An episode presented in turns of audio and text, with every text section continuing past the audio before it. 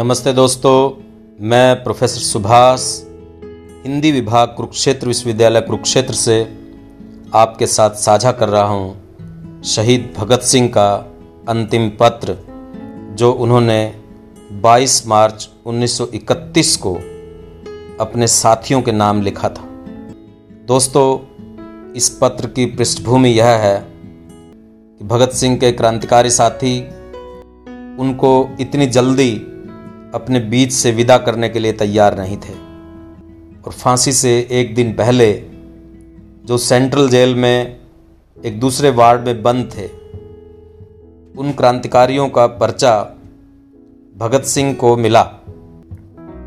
इस पर्चे में इसका प्रस्ताव था कि अंतिम क्षणों में उन्हें फांसी से बचाने का प्रयास किया जाएगा।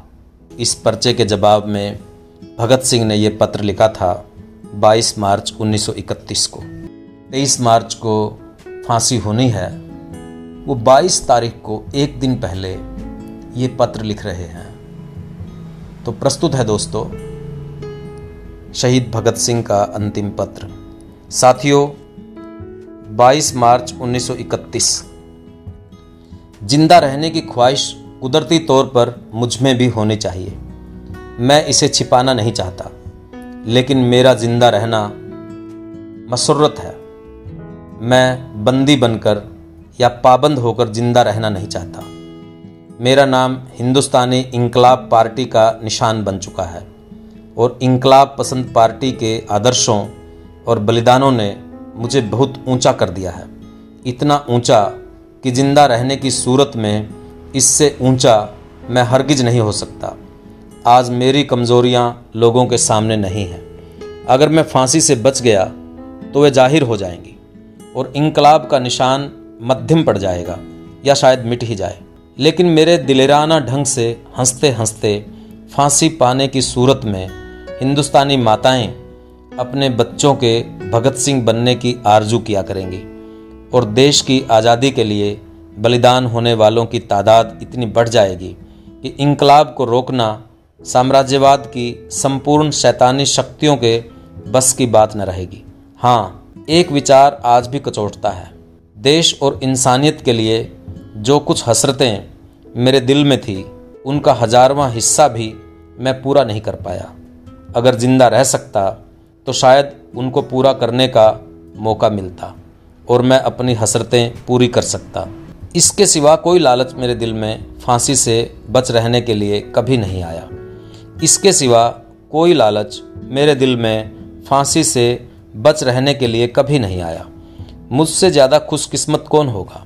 मुझे आजकल अपने आप पर बहुत नाज है। अब तो बड़ी बेताबी से आखिरी इंतहा का इंतज़ार है। आरज़ू है कि यह और करीब हो, जाए। आपका साथी भगत सिंह। दोस्तों ये थे भगत सिंह। जो क्रांति को आगे बढ़ाना चाहते थे, उसके लिए अपने जीने की इच्छा, अपनी सोच, अपना व्यक्तित्व, सब चीज़ें इसी मकसद में समाहित हो गई थी कि किस तरह से क्रांति की मशाल आगे बढ़े।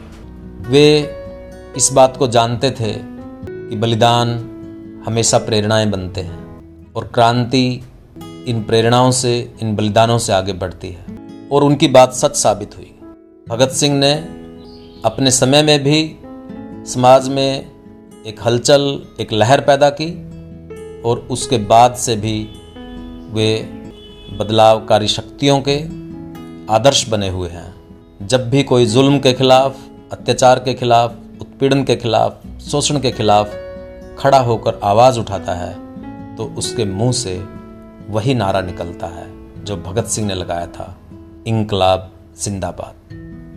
उम्मीद है दोस्तों, आपको ये पत्र पसंद आया होगा। आप इसे आगे बढ़ाइए। मिलते हैं किसी और पत्र के साथ।